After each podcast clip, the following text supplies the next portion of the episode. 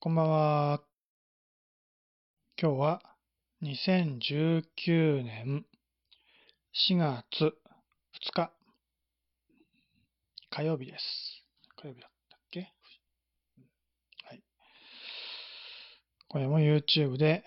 無料占い受け付けてます。占いしたい人はお電話、Skype、ライン、Viber、えー、Skyphone、それからセカンドライフなどで音声通話で呼び出してください。チャットをしたい人はセカンドライフの方に来てください。えー、にかげつぶり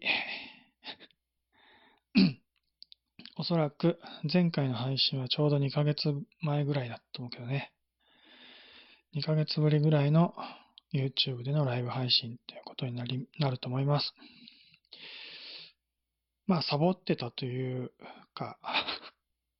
サボってたんですが、まあえーまあ、ちょうどこの時間に占いの依頼が入ったりとかね。で、にかげつまえはちょうどにがつの一番寒い時期だったんだけど、まあ、今日もね、結構寒いけどね、今の時間帯ってじゅうど以下、はちどかきゅうどぐらいだけど、今日もね、にがつのふつかみっか、それぐらいかなり冷え込んでた時期で、えー、そのその後ぐらいに結構ね、体調を崩したというか、うん、あまり体調のことはあまり、うん、言いたくないんだけど、えーちょっと体冷やしすぎてしまって、体調を壊しまして、えー、なんていうかね、うん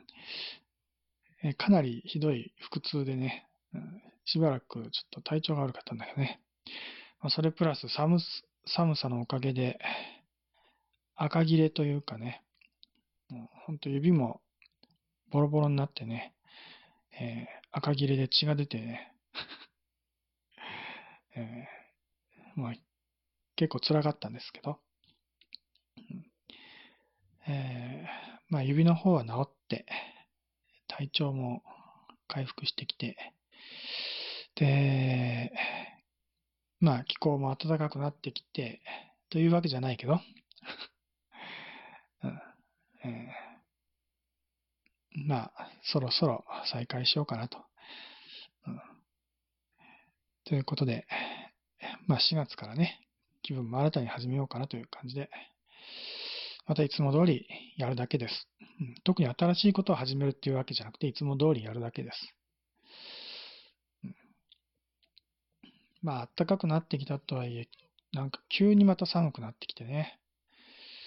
えまあ、冬並みのちょっと寒さになって、今日は寒いんだけどね。まあ、またそのうちに、みっかすれば暖かくなってくるでしょう。もう、ね、何はともあれしがつだしね。まあ私が住んでる長野県はしがつになろうと結構寒いんだけどね。ごがつぐらいまで寒かったりして、桜が咲くのもまだまだずっと先の話なんだけど、でも日本国内地方によっては、もう桜が咲いていたりするわけでしょ。さんがつぐらいから桜は咲いてるんじゃないかと思うけど、うん、なのでそういう話題もどっかにもう出てるんじゃないかと思うけど、うん、最近なんかその世間の話題に疎いというかね、ニュースとかもあまり見てないし、ネットニュースをちょこっと見た程度ではなんか世の中のことは全然分かってなくてねで、ツイッターとかあまりこう、そういうところで情報収集したりもしてないので、ねえ、まあ世の中どういうことが話題になってるかなんてことあんまりよくわかってないんだけど、うん、例えば、いや、例えばというか、今日なんか特に話題にしなきゃいけないことは、あの、もうね、ここまで言ったら誰もが、あ、これのことかって思うかもしれないけど、えー、っと、元号が発表されましたね。新元号。令和って言うんだっけ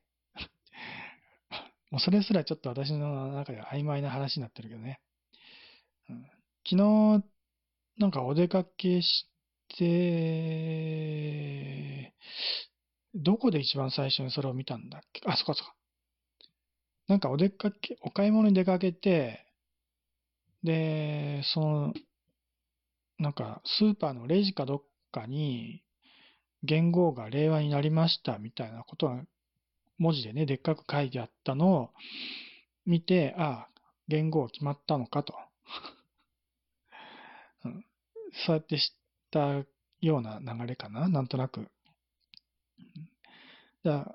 まあ、あまりネットとかでそういう情報を知ったわけでもないし、テレビとかラジオを聞いてたわけでもないのでね。まあ、テレビとか見てたらすぐにもうそういうのも話題になってただろうし、おそらく、おそらくだけどね、もう、その言語が決まった瞬間には、では直後しばらく、まあ、にじゅうよじかんぐらいは、新元号の話題で持ちきりだったんじゃないかなと思うけど、うん、完全に予想、何も、何にも見てないの私は知らないんだけど、まあ、ツイッターのその、あの、ツイッターじゃないけど、ヤフーか。ヤフーのリアルタイム検索のその、ね、えー、今話題になってるキーワードなんかに令和って出てたのは見たけどね。それぐらいかな。うん。まあ、ヤフーのリアルタイム検索もいつも見てるわけじゃなくて、まあ、今何が話題かなって気になった時にちょっと覗いてみて、やっぱりそうかって確認するぐらいのね、そういう感じで使ってたりするけど。うん、れ令和でいいんだよね。うん。うん、あれ違ったっけ？うん。ああ、多分、多分いいと思う。うん、まあ、あんまり意味とかはね、どうでもいいよね。平成とか昭和とかだって意味なんか考えたことなかったしね。平成ってのはなんとなく意味はわかりやすいけどね。平和な、まあ、時代にしてほしいみたいな、そういう願いもあったみたいなね。昭和なんて言っても意味わかんないよね。昭和は昭和でしょっていうか。大正は大正だし、明治は明治だし。元号の意味なんて本当に今まで考えたことないしね。うん、まあ一応令和にもそれなりの由来はあるらしいけど。まあどう、どう、まあどうでもいいこともないか。うん、まあ、いわゆる世間的に言うところの令和元年になるわけだよね、今年がね。実際の思考というか施行というかが、えー、ごがつついたちからとか言ってたっけ？ ご 月ついたちから令和になるんだよね。だ今年は令和元年、平成、平成さんじゅうねん、平成さんじゅうねんの最後の年、まあ、平成最後の年でさんじゅうねんだっけ？今年さんじゅういちねん？どっちだ？どっちだかよくわかんないんだけど、まあ、それが、それとまあ、令和が重なって、まあ、丸々いちねんが令和ってわけじゃないけどね。令和元年。で、まあ、そういうことを言うと、まあ、私なんかは、今私はよんじゅうろくさいかな。なので、自分の中では、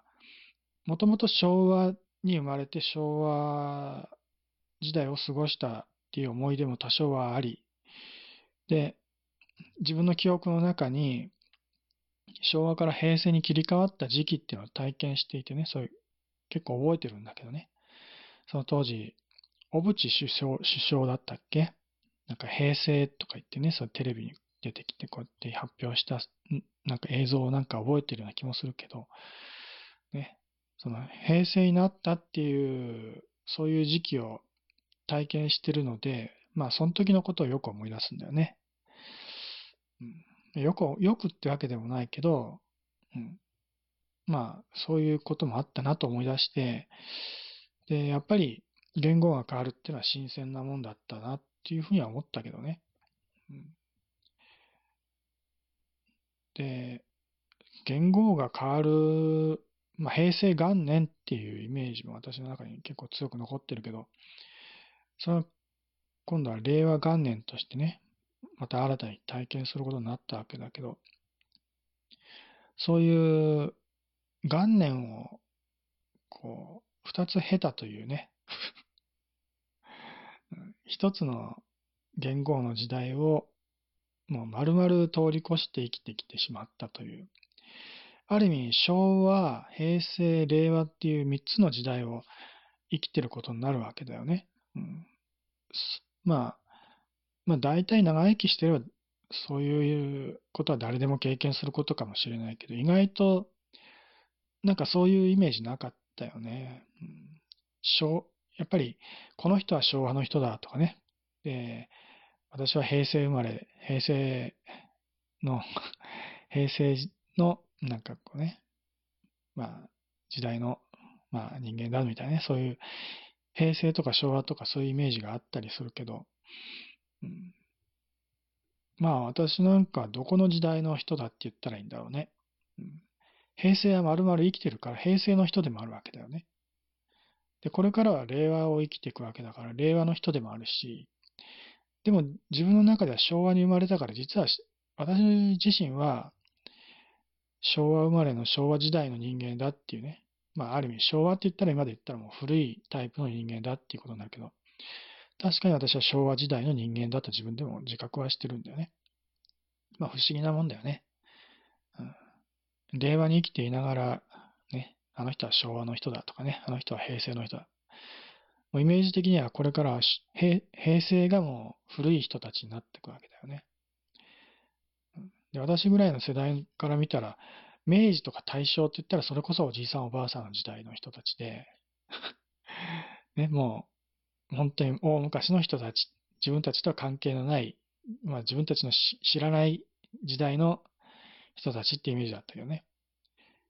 昭和だって結構、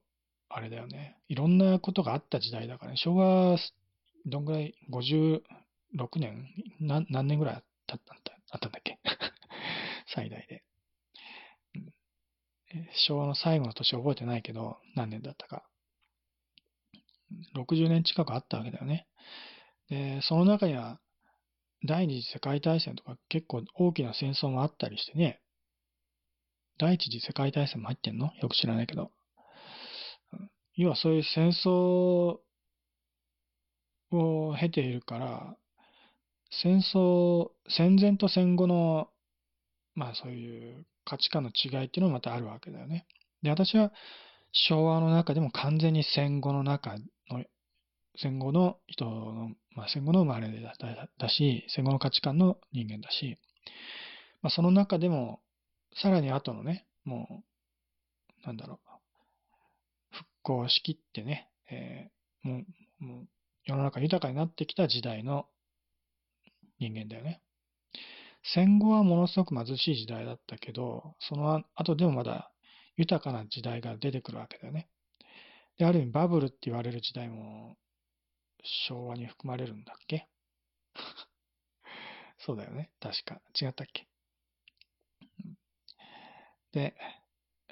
そのバブルの時代が終わって、で、えー、平成っていうのはなんとか、なんていうかちょっと、うん、複雑な時代だよね。ある意味、本当に ゆ, たゆとりの世代の時代っていうのかな。平成っていうのはね、平成か。うん、昭和は激動の時代だよね。ま、ま、ま、まさ、まさにね。戦争もあり、えー、貧しい時代もあり、復興の時代もあり、で、ものすごく、こう豊かな時代もあったわけだね、バブルっていうね。うん、だ本当に浮き沈みの激しい昭和っていう時代。昭和は一括りではこうね、語れないいろんなことがあった時代だよね。それに比べて平成っていうのは割と穏やか、本当にその名の通りだよね。うん、平和な時代だったかもしれない。うん、バブルほど豊かではないけれども、まあ、ある意味、もうずっと不況だって言われ続けた時代でもあるけどね。不況だ不況だと言いつつも、なんとなく過ごしてきた、本当に ゆ, ゆとりの世代が平成だったんじゃないかなと、うんで。やっぱり令和になるとちょっと変わってくるんじゃないかなって気もする。何が変わるかは全然予想もつかないけどね。予想したところで当たるわけもないし。うん、意味もないことだけど。でも平成とはまた違う、本当に令和ってことで何か変わ新しい、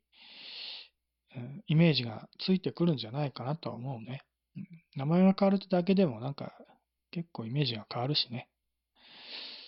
うん、別に何か期待できるようなこともあるわけじゃないけど、令和って言葉自体は意味不明だから、まあ昭和の和がついてるからまたね、なんか、まあどうなんだろう、よくわかんないけど、和、和っていう字がついてるから、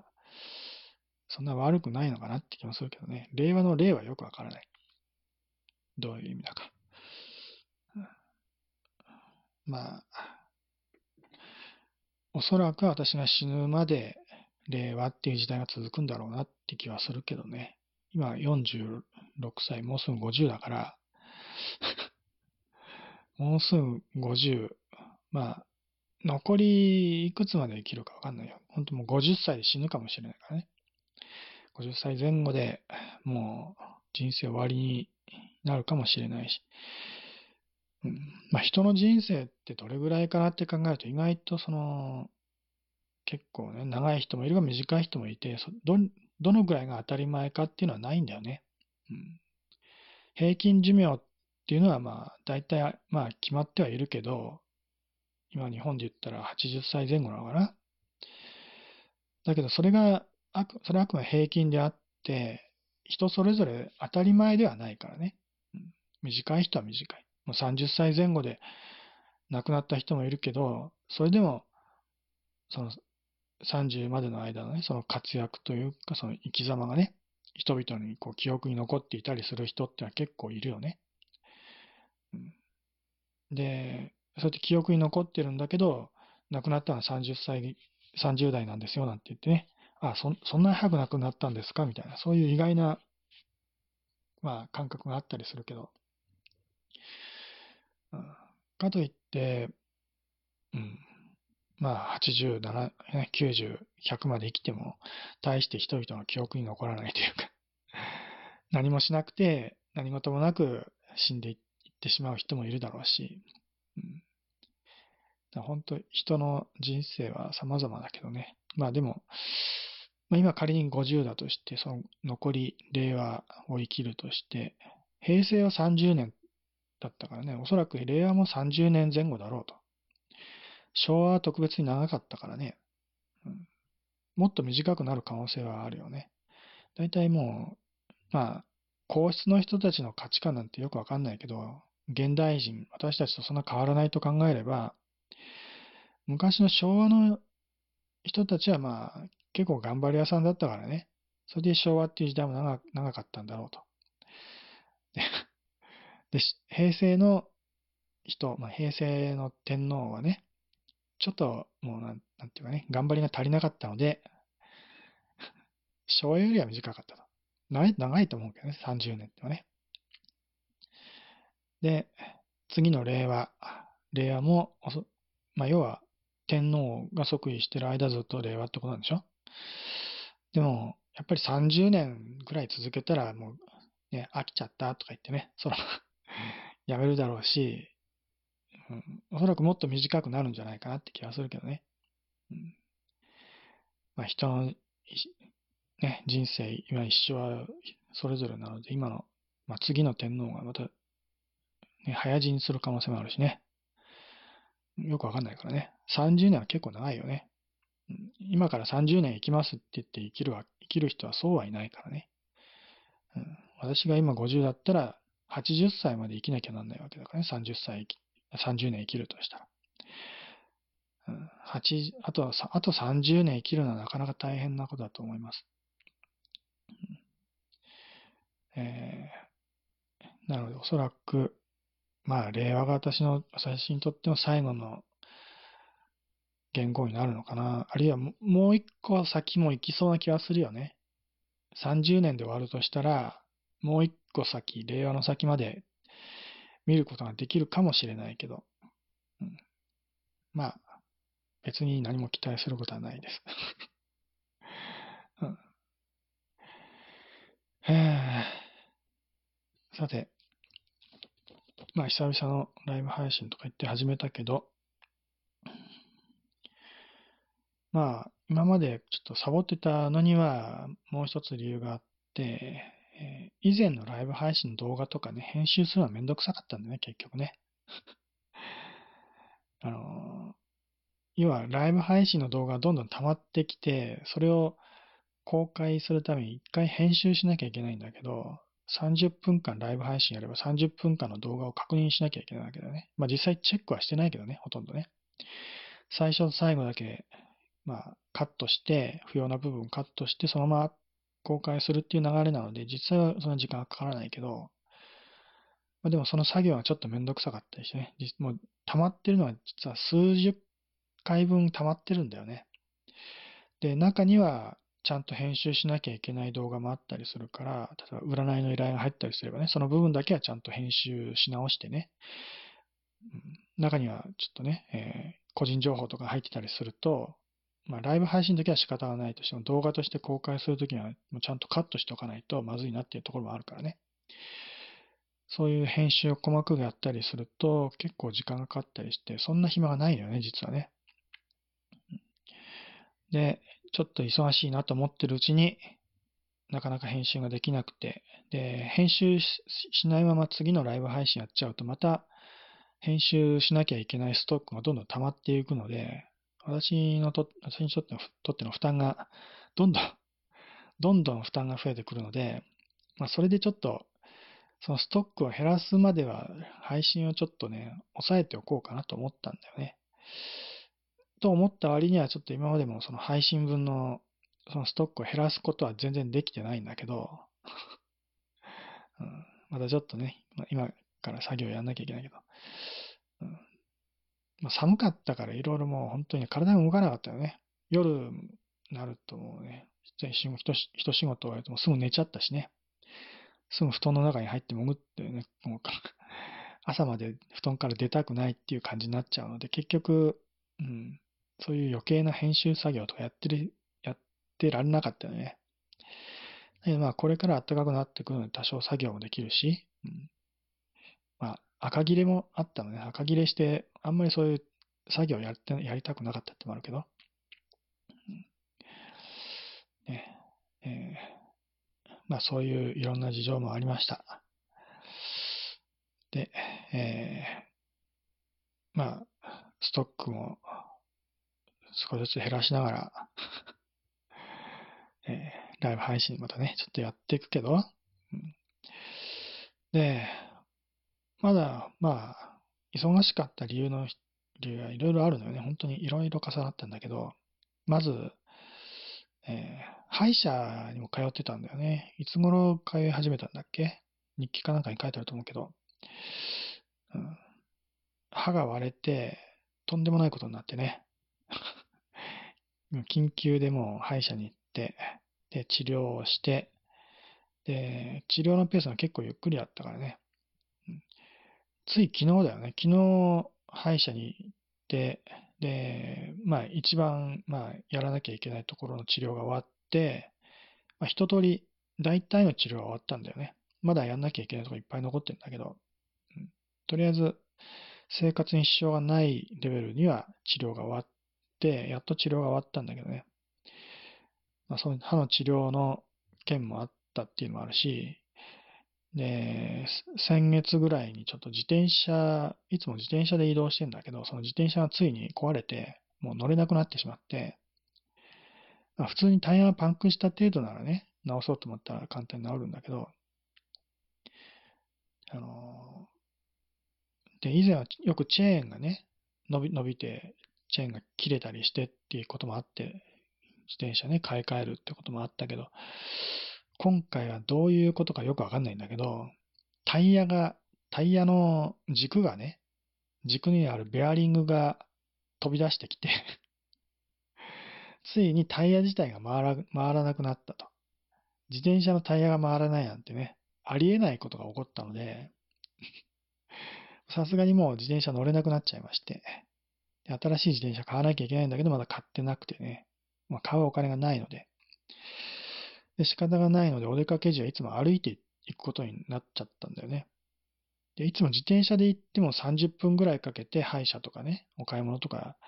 片道さんじゅっぷんだよね、行って、で、おまあ、帰ってくるわけだけど、それは歩きで行くとなると倍の時間がかかるんだよね。倍以上。いちじかんさんじゅっぷんぐらいかかるんだよね。歯医者まで行くのに、片道。だから往復でさんじかん、まあ治療でいちじかんかかって、だから、えー、合計よじかんね、歯医者に行くだけでもかかってしまうと。ね、お買い物も行ったりするからさらに時間がかかるしね。半日潰れちゃうんだよね、お買い物行ったり、歯医者行ったりしてると。うん、以前自転車乗れた時はまだね、結構頻繁にお出かけはしてたけども、歩、歩きしか行けなくなった状態だともう、お出かけすらまともにね、そ、そんな頻繁に出かけられないので、週いっかいとかにかいになってね。で、なので、まあ、お買い物行って食料品とか買ってくるんだけどね。うん、買いだめして、で、欲しいものがあってもなかなか買いに行けないという状態になってしまいましてね。結構今辛いんです。で、まあ、歩きでずっと、そのね、いちじかんはんかかるようなところへ出かけるとなると、結構体力的にしんどいんだよね。体に対するダメージも多くて、で昨日、昨日じゃないな。何日か前のお出かけの時には雨が降ってたんだけど、雨が降っていてもちょっとお出かけしなきゃいけない用事があって、仕方がないから雨の日に出かけてきたんだけどね、小雨だったからいいやと思って出かけたら結構もう濡れたし、体力消耗してね、しんどかったんだよね。危うく風邪ひくとこだったけど、とにかく長時間そうやって歩くことになるってのは、体力的にものすごくしんどい。うん、まあ、それで、ね、えー、お出かけした日はもう何もしたくないみたいな感じになっちゃうしね。うん、まあ、でもそれも今まであんまりそうやって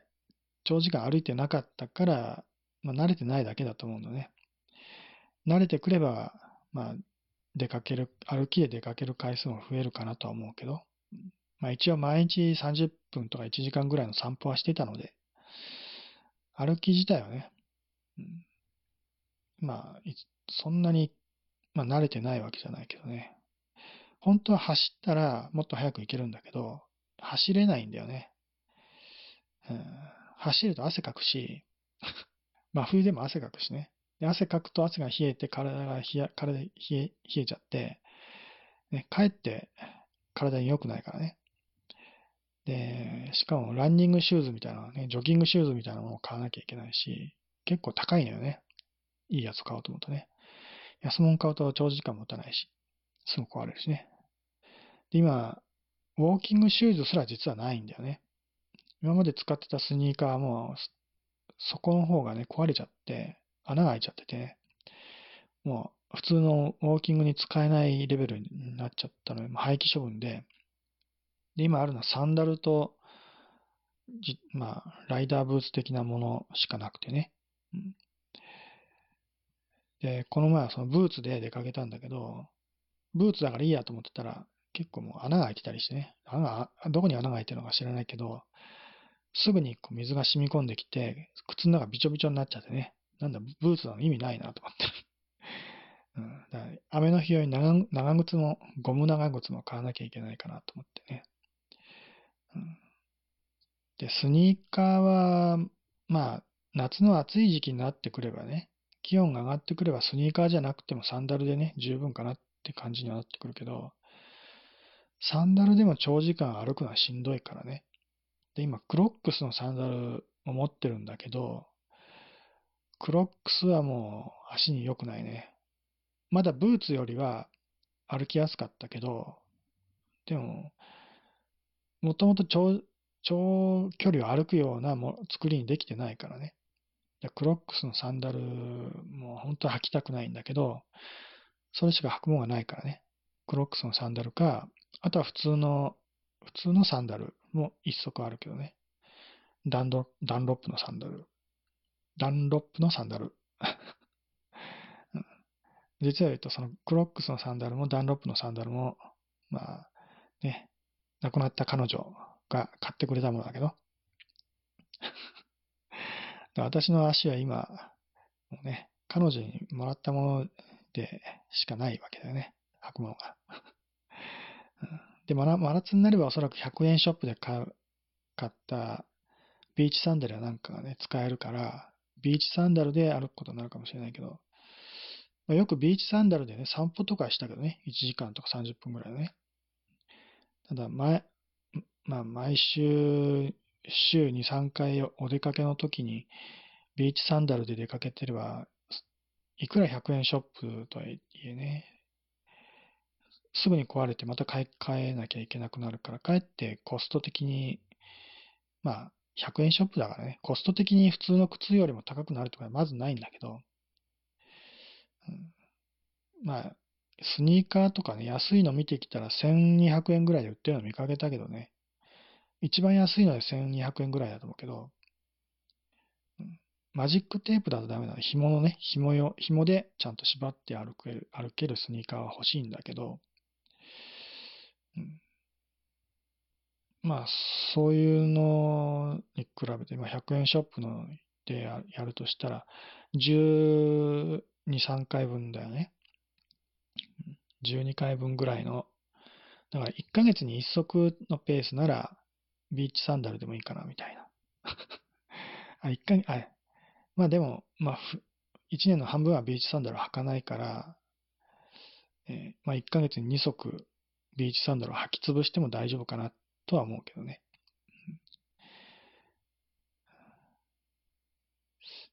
でも、ビーチサンダル途中で壊れたら困るので、リュックに、ね、もう一足予備のビーチサンダルを入れていかないとは困ることになるかもしれないしね。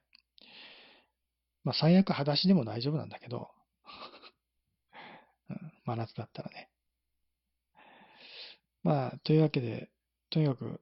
あ、履き物に困ってるわけです。うん、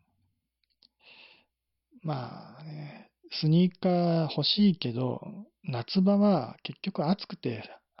もう履きたくなくなるんだよね、そういうのね。ビーチサンダル以外はもうダメだっていう感じになってくるけど、まあそれでも、やっぱりウォーキングするんだったら仕方がないよね。うん、ちょっと安物のせんにひゃくえんぐらいのその、スニーカーを買わなきゃいけないかな、やっぱり。まあ、自転車だったらそのじゅうばい、いちまんにせんえんぐらいで多分買えるんだよね、一番安いのは。うん。ね。えー、自転車のじゅうぶんのいちのサンダルで我慢するか、さらにそのじゅうぶんのいちのビーチサンダルで、ひゃくえんショップで買ったビーチサンダルで頑張るか。まあ、そんな感じです。でも今の時期はちょっとさすがにビーチサンダルは無理なので、普通のサンダル、普通のサンダルでもちょっと寒い感じがするから、クロックスのサンダルを我慢して履くときもあるし、あまりにも寒いときにはそのブーツをね、履いていくときもあるけど、本当に履き物には困ってます。まあ、自転車欲しい。ね、なんか変な話をしてるよね。普通だったら車に乗ればいいんだから。うんねでまあ、普通だったらっていうか、まあ、田舎の人たちだったら普通は車、車乗るだろうけど、都会の人たちだったら何言ってんのって感じだよね。車とかも乗らなくてもね、その電車とかバスとかで十分でしょっていう価値観だと思うんだけどね、うん、まあ私の住んでるところは電車もバスもね非常に便が悪いので不便なので、えー、基本的にここにこの辺に住んでる人たちはみんな車持ってます車持ってない大人は私ぐらいです、ね、そんな私でもせめて自転車ぐらいは持ってたのに、その自転車がなくなったら本当にねもう交通手段が何もなくなってしまうような状態だよね。一番近所のコンビニに行くのですら、いちじかん、まあ自転車だったら、えー、にじゅっぷんぐらいで行けるかなって感じ、うん。郵便局の方がまだ近い。郵便局でね、物を買えるわけじゃないけど、えー、まあ、郵便局の方がまだコンビニより近くて、一番近くのお店、お店もまあ、うん、意外とコンビニが一番近かったりするのかな。うん、で、いつもお買い物行って、行ってるところはそのさらに倍ぐらいの距離にあるからね、コンビニでは基本的にはお買い物しないから私は。まあ本当に困った時にはコンビニを使うけど、まあ料金の支払いとかね、えー、なんかどうしても緊急に必要になるものを買いに行くときはコンビニに行くけど、基本的にコンビニは高いのでね、安いところで買うのはまあ私のモットーなので、うん、納豆とかでもね、あ、そう、納豆の話題、最近ちょっと納豆のことをいろいろ調べたんだけど、私がいつも買う納豆はさんパックでよんじゅ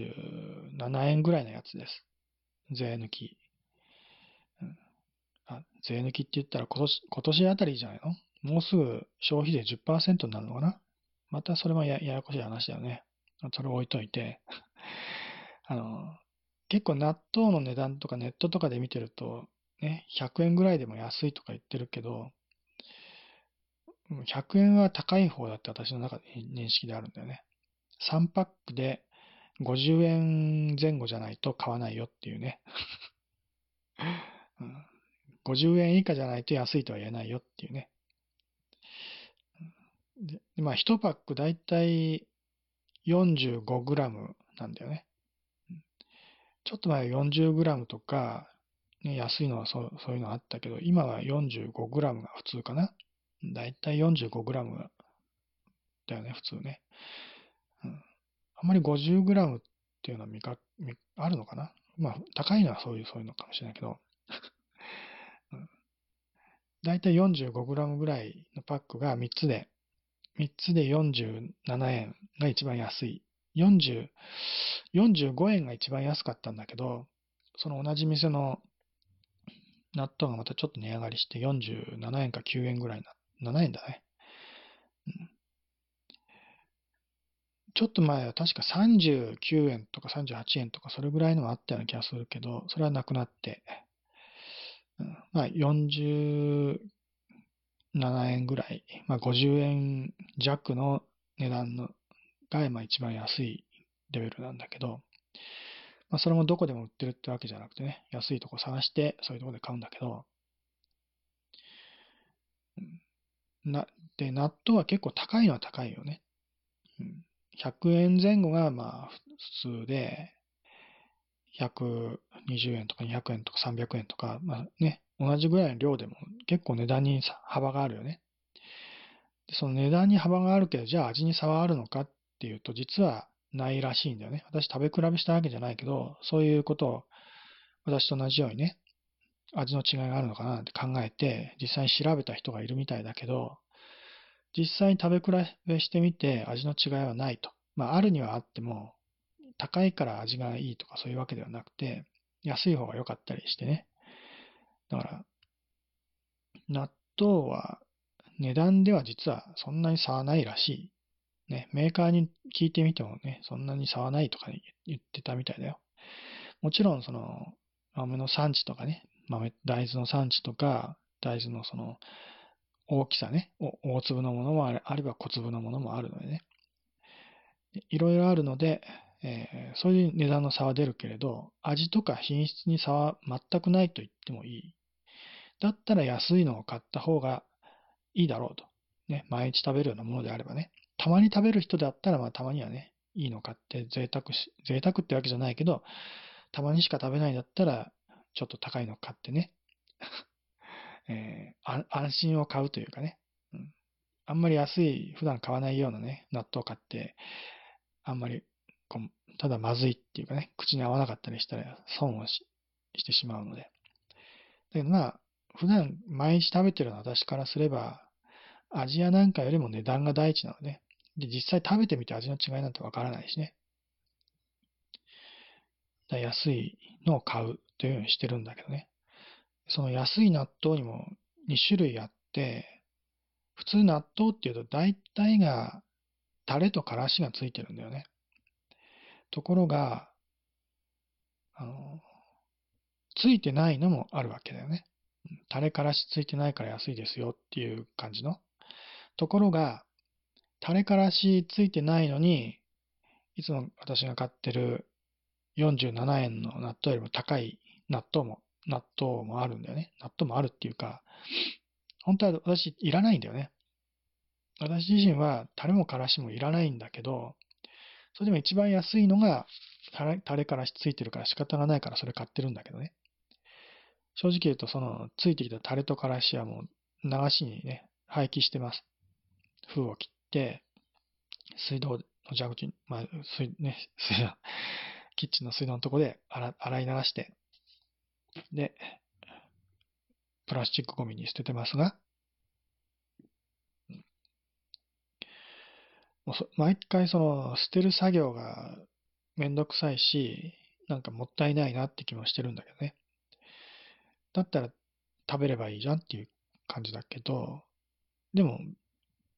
食べたくはないのよね。タレもからしも。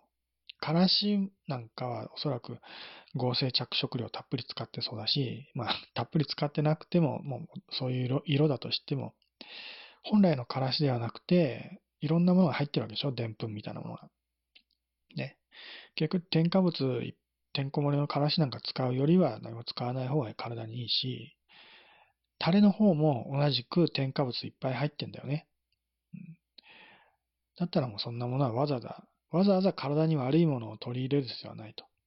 ね。まあ、美味しいからタレとからしがついてるんだって考えるのは普通かもしれないけど、ね。納豆に味がないから味をつけるためにつけるんだっていうね。別に、そんなのはどうでもいいんだよね。納豆に味なんかつける必要はないから。っていうか私は、ご飯食べるときにね、えー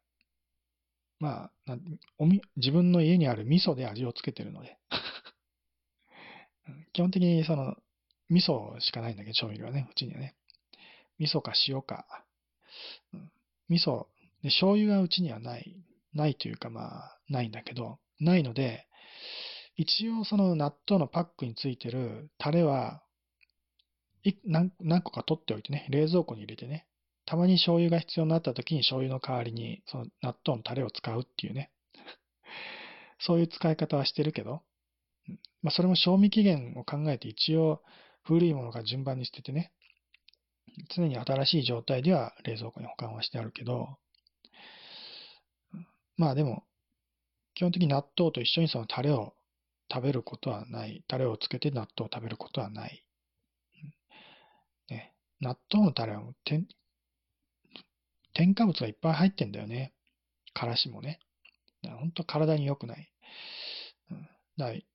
安いからといって、その要はその体に良くないものをわざわざ食べる必要はないからね。うん、だから私としてはそのタレからしをつけてほしくないんだよね。いらないんだよね。その代わりもっと安くしてくれたら嬉しいんだけど、意外とそのタレからしがついてない納豆が、高いんだよね。高くはないけど、実はにえんの差で、一番安いタレからし付きのいつも買ってるやつがよんじゅうななえんで、ついてないやつがよんじゅうきゅうえんなんだよね。たったにえんの差だけど、でも、じゃあどっちを選びますか？毎日食べますけど、どっちを選びますか？だから、私はやっぱりにえんでも安い方を取ります。ね。うん、まあ、まあそれが、まあ、要は、ね、まあ、苦労してお出かけしてね、歩いて出かけて、お買い物して買ってくるものなので、えー、まあその苦労に見合うだけのものを買ってきたいなと。たったにえんでもやっぱり節約はしたいし、ね、まあ、そのために頑張って歩いてお出かけをしてるんだと。お店の場所も全然違うからね。どこで買うかっていうのは結構大事です。だからまあ、歩、歩いてお出かけするようになって、結局、あっちこっち行けなくなっちゃうから、だから、都合でこっちに近い方のお店に行ったから今日こっちで買う。ね、今日はこっちに近い方に行ったからこっちで買うっていう感じで、必ずしも一番安いところでは買えない時もあるけどね。うん、まあでも、できるだけその一番安いところに行って買うようにはしてる。自転車の時はもう無理してでも、ね、ちょっと遠いところでも無理して行って安いのを買うっていうね、そういうことやってたけど、さすがに歩きだけだとしんどいので、うん、その時の都合で一番安いところで買うっていうことにしてるけどね。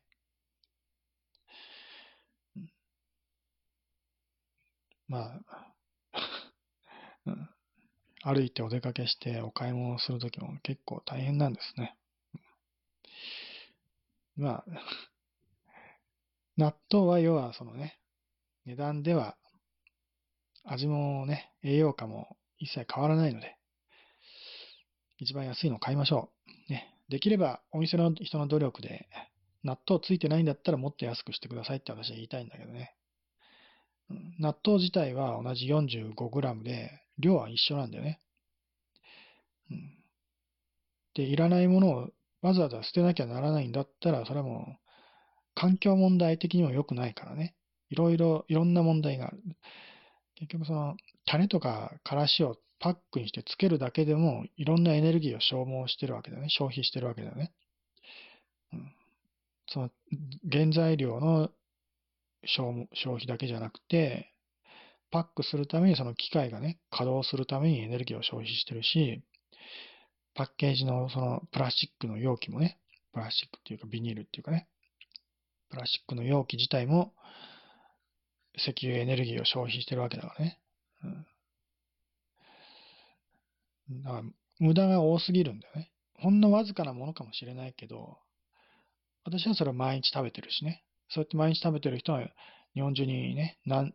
何百人じゃないや、何千何億、何億じゃなくて、日本だけで言うんだったら、えー、何千万人といるわけだよね、きっとね。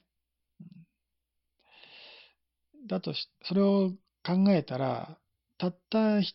ほんのわずかのね、この納豆のタレとからしのパッケージにしたって、それをなくすことによってものすごく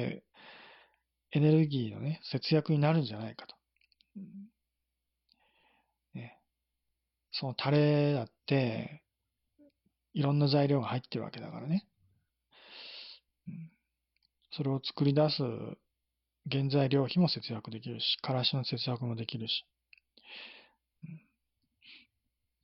で、そこで節約したら、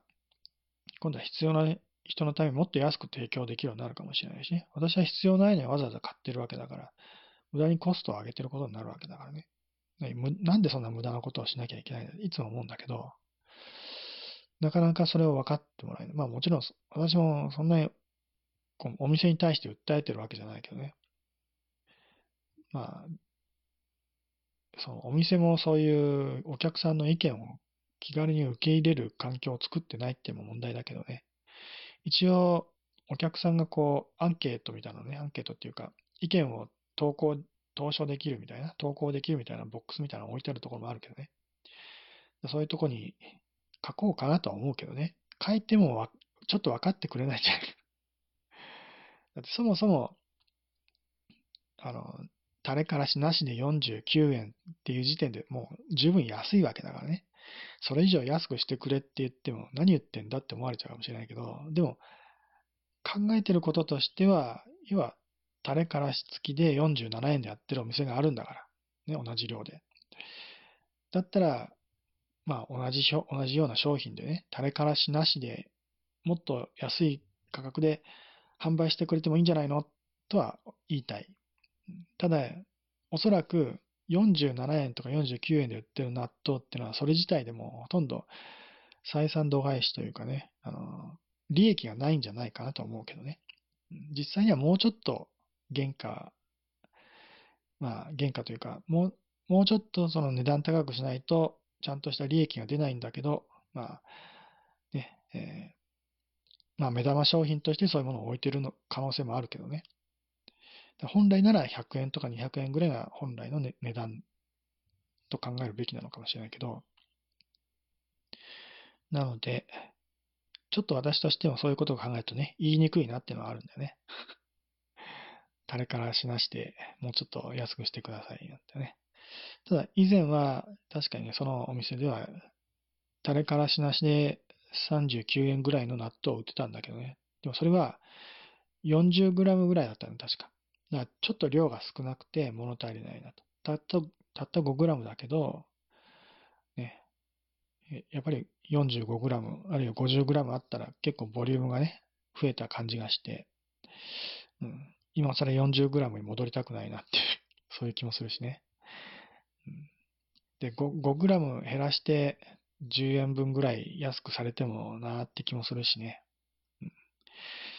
やっぱり よんじゅうごグラム で、うん、まあそうね、もうそれこそ いちグラムいちえんで よんじゅうごグラム でよんじゅうごえんぐらいがちょうどいいのかなっていう気はするけどね。できれば消費税込みでそういう時代来ないですかね。まあいろいろ問題はあるからね。納豆を使っ作ってる農家の方にも迷惑かけてる。とはいえ、そういう安い納豆は結局輸入の大豆を使ってたりするから、日本の人、日本の農家には迷惑をかけるわけではないんだけど、まあそこも複雑なとこだよね。結局私が輸入物の納豆を買ってたら、日本の農家の人たちのためには一切貢献はしてないことになるから、ね。えー、国内のそのね、えー、景気を良くするためには私は国内、国内産の納豆を食べるべきだという、そういう考え方が一番正しいと思うけど、うんね、ピーナッツやなんか私も好きだから、ね、結構食べるけど、食べるけどっていうか、歯の治療が終わってやっと昨日から食べれるようになったんだけど、ピーナッツね。以前はピーナッツ食べてる時に歯が割れちゃって、で、ピーナッツ食べれなくなってね、もう何ヶ月もピーナッツ食べてなかったけど、やっと昨日治療が終わったので、昨日からピーナッツ食べれるようになりました。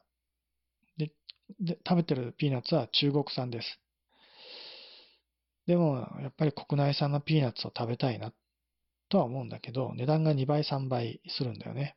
にばいさんばいどころじゃないよね。うん、結構高いので、国内産は食べれません。もうそこなんとかしたいよね。本来であれば国内のものが輸入物より安く な, なるべきなのに、なぜか輸入物のが圧倒的に安いんだよね。特に中国産。何どんな食材であっても中国産が一番安い。だ結局私の日常的に食べてる食材のほとんどが中国産だったりするんだよね。でもそれは 私, は私としてはあんまり食べたくないのよね、正直言って。衛生面ね。農薬いっぱい使ってるような中国産はあまり食べたくないし、本当は信頼できる国産品を食べたいしね。